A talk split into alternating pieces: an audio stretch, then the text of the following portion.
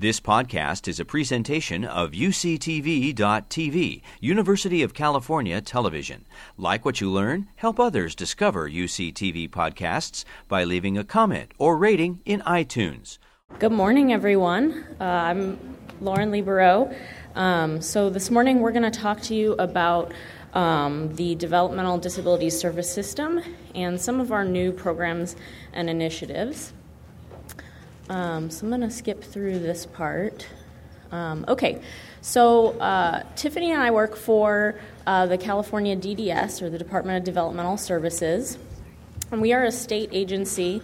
Um, we do um, oversee some state operated services that we're going to mention. Um, someone's waving at me.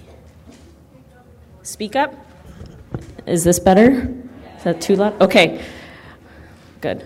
All right, so we work for the Department of Developmental Services, and our department oversees a few state operated programs for people with disabilities, and we're going to talk about those a little bit later in the presentation.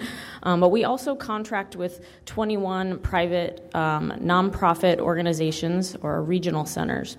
The regional centers are located across the state, and the regional centers vendorize with local community providers, and then they also provide service coordination for individuals with disabilities.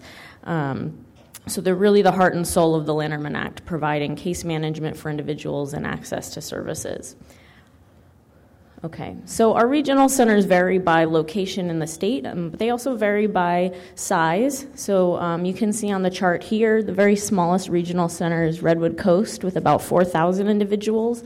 Our largest regional center is uh, Inland Regional Center, who's serving just over 37,000 individuals. So there's a lot of variability in terms of how many individuals are being served, and then there's going to be variability by geography and then um, the makeup of the individuals at each regional center. So there's going to be variability in terms of which diagnoses are being served, um, the different ethnicities and language, languages being spoken as well.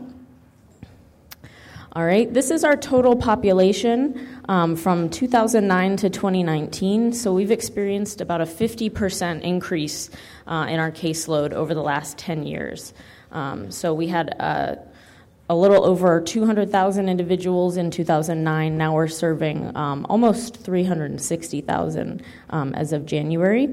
And on the chart here, the two colors represent our different age groups. So in blue, that's early start, so individuals are zero to three, and then uh, the green that makes up our largest portion of the caseload would be individuals who are we call status two or Lanterman eligible, and that's ages three and up. So most of the individuals we serve are three and up. All right, this is looking at our population by age group. So on the far left, we have 0 to 2, then 3 to 17, 18 to 21, 22 to 51, and then 52 and older.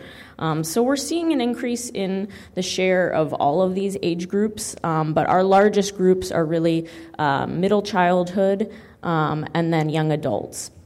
Um, but I will say, uh, as these individuals age, we're also seeing an increase in uh, our aging adults with disabilities. So, individuals who are 52 and older, um, that number is growing. All right, by diagnosis, um, to qualify for regional center services, an individual has to have one of the diagnoses listed here. Um, so, autism, cerebral palsy, epilepsy, intellectual disability, and then other or fifth category, and that would be any developmental disability that resembles something like an intellectual disability and requires similar services and supports. Um, so, uh, I do want to mention um, these categories are not mutually exclusive, so one person could have more than one diagnosis, and that's going to be represented here. So if you're doing the math right now and the percentages add up to more than 100%, that's why. Someone might have autism and ID at the same time, uh, and they're going to be counted in both of those buckets. Um, and we're seeing an increase in the raw numbers of all five of these categories. So, more individuals which, with each of these categories um, are coming into our system every year.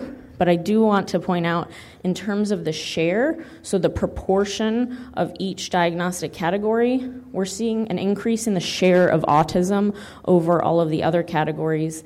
All of our other categories, their share their proportion is going down. Um, so we're seeing a really rapid increase in the number of individuals with autism in our system, and they're taking up a larger and larger share of who we're serving. All right, this is our population by ethnicity. So we have Asian, Black, and African American. Um, on the bottom, white and Hispanic. And then in the middle, we have other, which would be any other ethnic group that's not represented um, by the other four categories here. That would also include individuals who are multiracial.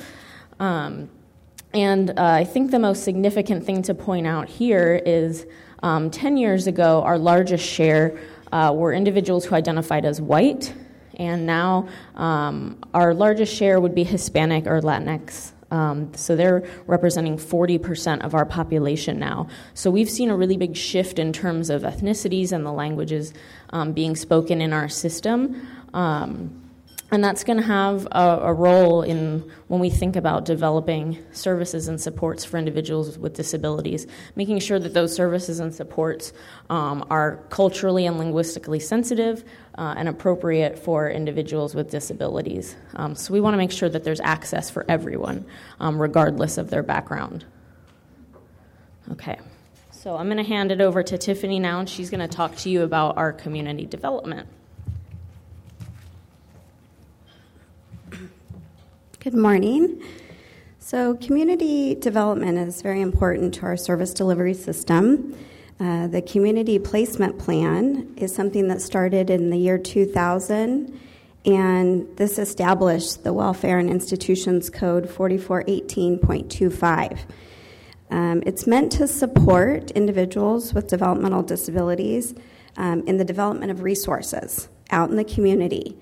And initially, it was developed to support individuals that were living in more restrictive environments so that resources could be developed in the community for them to transition into to a less restrictive environment. Over the past 10 years, there's been a focus on the developmental services task force work as well as the closures of the developmental centers. This has given us the opportunity to increase our community development. Also, in 2005, we had the opportunity to create the Buy It Once model. This is a housing model which separates the ownership of the home from the services that are provided to the individuals in the home. This preserves the longevity of the home itself. In 2017, Community Placement Plan took a shift and we added the Community Resource Development Plan. This is the Welfare and Institutions Code 4679. This gave new opportunities for those that are already living in the community. Examples of the projects might be the development of multifamily housing or early intervention projects.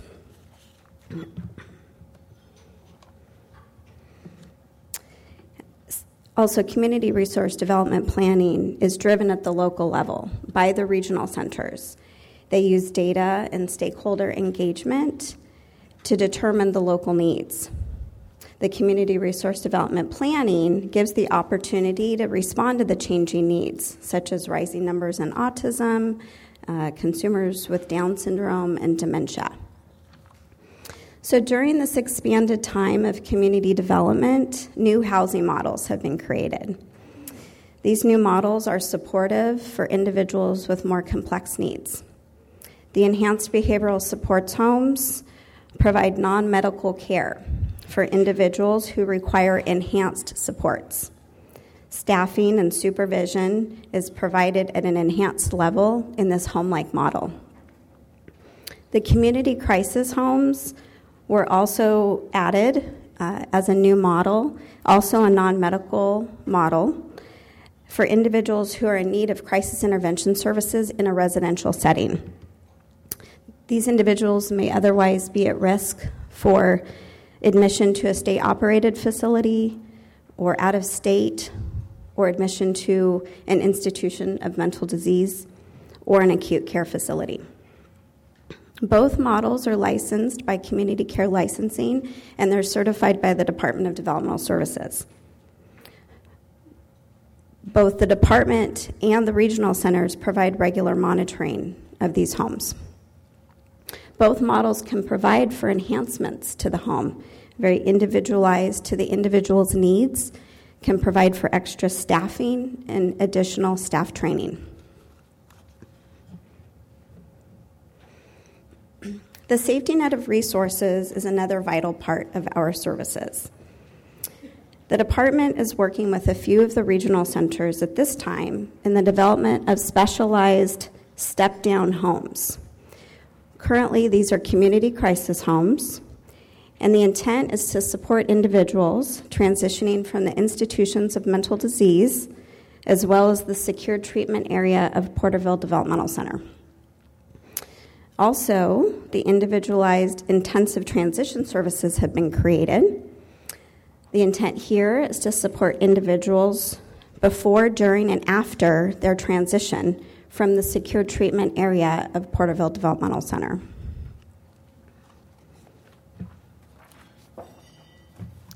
Okay, another one of our safety net initiatives is the individualized intensive transition services. Uh, and this is really two uh, programs um, that are pretty similar, um, but are focused on different populations. So we have intensive transition service for individuals who are transitioning out of the Porterville Developmental Center uh, Secure Treatment Program, which is a state operated program um, for individuals who are um, going through competency training um, or maybe um, uh, court mandated to be in that program. Um, and then we also have an intensive transition program for individuals who are at institutions for mental diseases, so uh, a place like College Hospital. And this program is meant to transition those individuals from those uh, secure treatments to the community a lot of times, those individuals um, have very complex needs, challenging behaviors. Um, they may have a history of severe aggression, um, and a lot of times, providers don't want to take them because of those reasons. Um, but this service is really meant to make sure that those individuals have a safety net or, or very strong wrap services that are going to make that transition successful and, and make them successful in maintaining that placement after they move. Um, so, uh, for the individuals transitioning out of uh, the Porterville Secure Treatment Program, um, we have Liberty Healthcare um, who's running this service. For the individuals transitioning out of the Institution for Mental Diseases, uh, Marikey is running this service. Um, but the service really provides um, really intensive wraparound so they're uh, coming in before the individual moves, working that, working with the individual to identify risks, uh, identify their goals, their strengths, um, what they want to do when they get to the community. They come up with a really intensive transition plan. Um, they're working with the facility where they are, and they're working with the placement where they're going um, to make sure that there's going to be a smooth transition. Um, and then they follow that individual after they move. Um, and they're going to be there as long as that individual needs to be stable and successful in the placement. So um, they're going to be connecting that individual to supports in the community, um, things like a day program or employment if that's their goal. Um, and then, depending on that individual's specific needs, they may also be providing access to specific therapies. Um, so, some individuals may need things like uh, anger management, sexuality training, um, training related to substance abuse. Uh, these programs are making sure that the individuals have access to that as well. So, that's our individualized intensive transition services. Um, we also have, as part of our safety net, the STAR program, and this is another state operated program. And this is uh, acute crisis um, intervention, uh, and it's uh, a time limited program, so individuals can stay in the STAR program for up to 13 months. Um, so, long enough for them to get stable, and then they transition either back to the placement where they came from or a new placement. Um, and this program has been running for a few years. Um, but what's new about it um, now is that we're moving the STAR program into the community. So initially, our STAR programs were located at Sonoma Developmental Center and Fairview Developmental Center in the north and south of the state. Um, and we're now moving into the community. So in the north, we have a one STAR home open in Vacaville for adults. Um, very soon this year, we'll have a second home in Vacaville for adults. And then coming on later this year, we'll have a third home in Vacaville for children. Um, in the south, the STAR program is still uh, located on the Fairview campus, um, but we will have two homes opening um, by the end of the year uh, for adults in the Costa Mesa area. And then right now, we also have a STAR unit open uh, at Porterville Developmental Center. Um, so in the Central Valley, that unit is operating for adolescents. Um, and uh, by next year, we should have uh, one home open in the Central Valley for adults and then another home for adolescents. Um, so, this program um, has been really, really successful in um, taking individuals in acute crisis um, with very challenging behaviors, um, getting them stable, and then moving them back out into the community. Um, we're really excited to see this program becoming even more integrated, um, opening those homes directly in the community so that immersion in the community is part of the program. Connected to our STAR program, we also have CAST, and this is a mobile crisis program, so staff um, from STAR uh, who have a lot of experience in crisis and mental health issues for people with disabilities, um, they uh, make up our CAST team that goes out and does um, assessments, provides recommendations, um, and does training for families or providers. Um, so this program has, has been um, really pivotal in um, giving individuals and the regional centers that they're connected to some more ideas and more resources that they can um, connect individuals and their families to so that they don't have escalations that require the individual to move to a more restrictive placement. All right, the last program I'm going to talk about is our newest safety net program, um, and this is START Services. Um, so the START model uh, is based out of the University of New Hampshire. It's been running for about 30 years uh, and is operational in um, 13 or 14 states now. Um, and this is an evidence based model that works on preventing crisis. So um, this model has uh, peer reviewed papers um, and uh, published uh, state reports that indicate uh, this model is successful in reducing psychiatric hospitalizations, visits to emergency departments, um, and keeps about 80% or more of their individuals in their placement. Um, so we were really excited to bring this model to California for the first time. So we have two teams currently. Um, they started just this past fall in 2019. We have a team uh, at San Diego Regional Center and a team at San Andreas Regional Center. They're operated by two local providers um, with experience um, in mental health and crisis.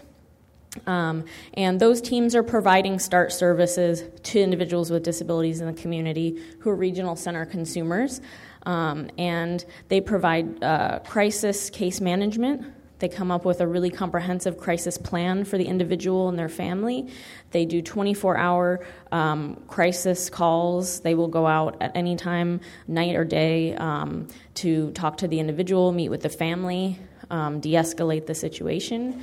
Um, they also do in home coaching or on site coaching. So they will go into the home and teach skills to the family and the individual um, to manage behaviors, to give the individual coping skills um, so that they're not um, relying on that response every single time. They start developing the skills to manage their own emotions and behaviors. Um, they'll also go into a day program, the schools, anywhere where that individual um, is having some challenges, and they'll do training um, to manage the behavior and educate everyone involved with that individual. They also do community trainings, so the team will go out and train the police, the EMTs, the hospitals, anyone who's going to come in contact with individuals who have disabilities and co occurring conditions to make sure that everybody is learning these skills, everybody has the knowledge, the expertise, and feels empowered um, to handle these individuals in the community. And it also makes sure that they're sharing resources. So we're not putting all of the burden of handling really complex cases on a service coordinator or on a single teacher. Um, it's really making sure each individual has access to all of the resources of the community um, so that things are more efficient and things are more supportive for them. Um, so we have those two teams operational currently. Um, so far, they've been incredibly successful. We've seen um, since the program started a 92% drop in uh, psych admits for everyone who's been part of the program. Um, so we're really excited to have that, um, and we're hopeful um, with the budget um, coming this year that we'll be able to expand this program to other parts of the state. Okay, another piece related to safety net um, is AB 2083. Uh, and this is a bill that was signed into law um, in 2018, but it really started getting rolling um, t- in uh, the middle of 2019. Um, and this is a law that's related to foster youth who have experienced severe trauma.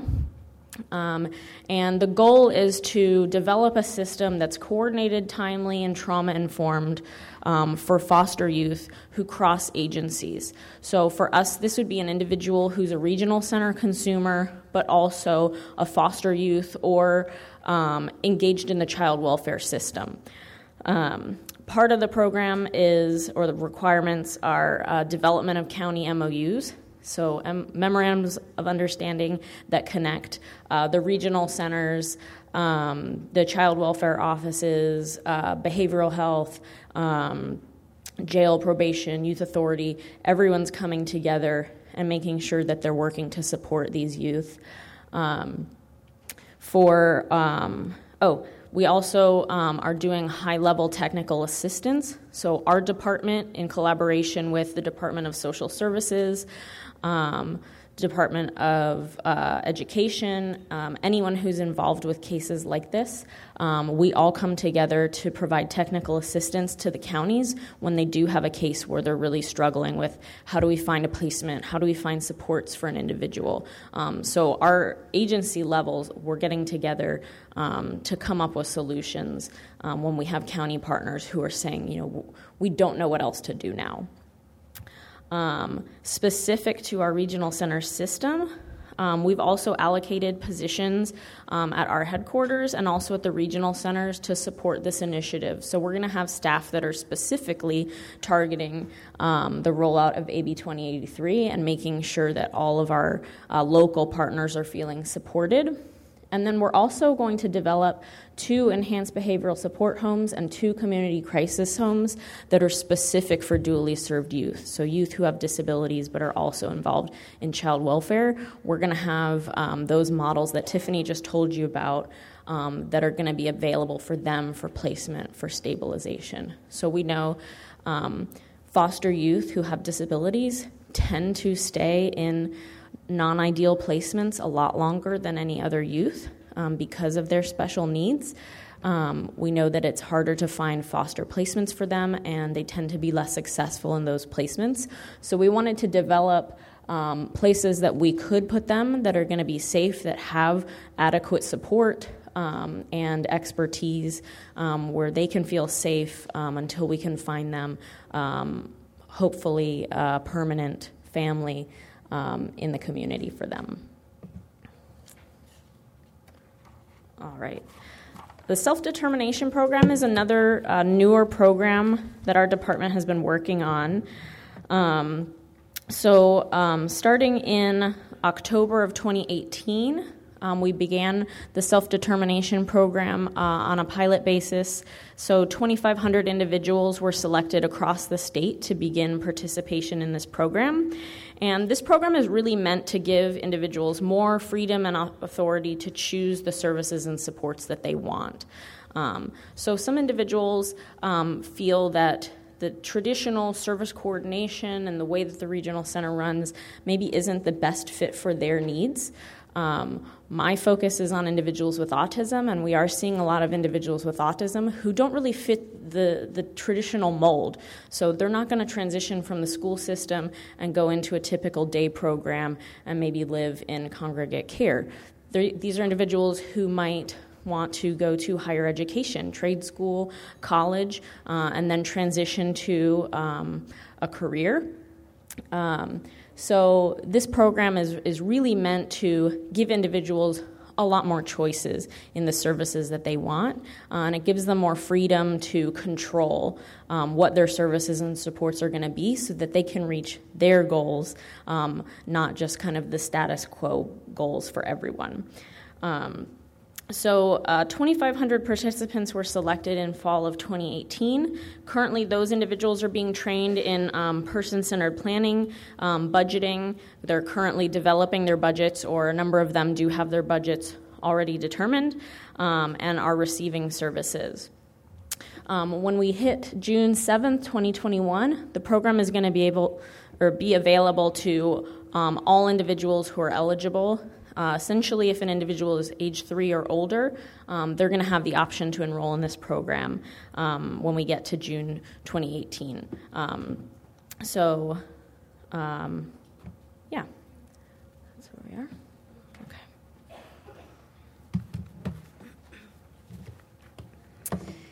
So, overall, we are promoting best practices in our system. Um, we're building the expertise in the community. As we have an increasing number of individuals needing services and specialty care, we need to grow the expertise in California to serve the IDD population. Collectively, we want to be building the IDD expertise in clinicians and the community members, uh, such as our first responders. We're growing interest in training and working people working in this field. Um, for example, incentivizing school programs um, for board certified behavior analysts, uh, psychologists, and physicians. We want to be using technology uh, to increase our capacity to serve individuals. We want to ensure our delivery is culturally and linguistically competent.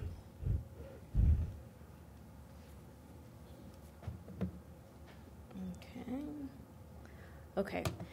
So, in the vein of um, promoting best practices, um, we are really interested in promoting best practices for specialty care. So, specialty care um, with uh, clinicians and service providers who have expertise in um, working with individuals with developmental disabilities and co occurring conditions. Um, we're starting to see some efforts um, by the regional centers uh, to do this. So, um, one example uh, in North Bay Regional Center's catchment area, we have a federally qualified health center, or FQHC, uh, and this is a comprehensive clinic um, that provides a full array of services, so primary care um, specialty care, preventative medicine, uh, dental. Um, so they have all of those services. They have clinicians who are experienced in working with this population. Um, and it's also being used as a training site. So students um, from the San Francisco area are coming to uh, the FQHC to learn um, how can I be a provider who's able to uh, serve individuals with developmental disabilities in my practice.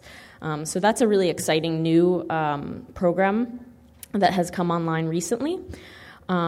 I also want to mention uh, in the San Gabriel Pomona Regional Center catchment um, area, they have a dental desensitization clinic. And the clinic is actually um, at the regional center's headquarters, um, and they have a mock dental room set up there.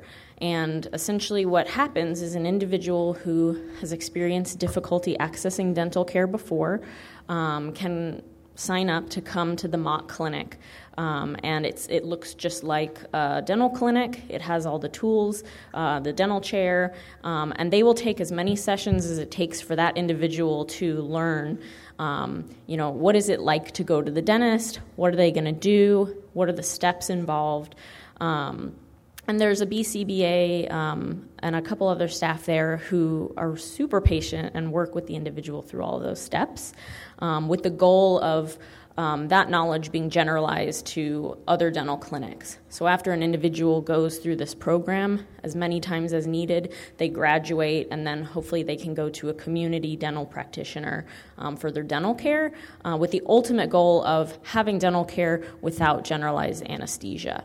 Um, and they've already seen uh, a handful of individuals who've gone through this program and are now successfully receiving dental care uh, without anesthesia. So we're really, really excited to see um, that program um, rolling out and, and having such great results. Um, so we're hopeful as a department that uh, across the state we're going to be able to see more programs like the FQHC and the Dental Desensitization Clinic um, so that more individuals have access to specialty care uh, in the community. We also want to make sure the services we're developing are reflective of a changing population. So I showed you really quickly through the data at the beginning. Um, we, we're seeing changing demographics uh, of the population that we serve. So um, individuals are, are more diverse. We have a lot of languages being spoken. Um, we're seeing a growing aging population. Um, people with disabilities who are getting older need more care. Um, we uh, see a massively growing population of individuals with autism and individuals with disabilities who have co occurring conditions. Um, so the need for services is there, it's growing. We want to make sure that as we're developing these specialty services, um, that they're able to meet the needs of a really diverse population. Um, and then finally, um, I want to mention our Developmental Services Task Force. Uh, we reconstituted this task force um, at the end of 2019, so um, we have uh, work groups that are specific to the areas that we talked about today. Um, and the task force brings together um, state agencies, community members, self advocates to discuss and plan for the future of our system. and one thing that we're really interested in is getting um, stakeholder input that can help us guide how we're going to reach these best practices for the state. Um, and we really want to engage diverse stakeholders and particularly self advocates with disabilities. Um, we tend to see less engagement from those groups, but we're really hoping um, we can get more and more input from those groups um, so that they can really be guiding where we're headed with the system so that everything is, is there to support them. Um, so I think that's the end of that. See? Yeah. Okay. Um, so um, with that, I want to thank you all for uh, listening. Um, and if you have any questions, um, please come find me. I'll be here all day. You've been listening to a podcast by University of California Television. For more information about this program or UCTV, visit us online at uctv.tv.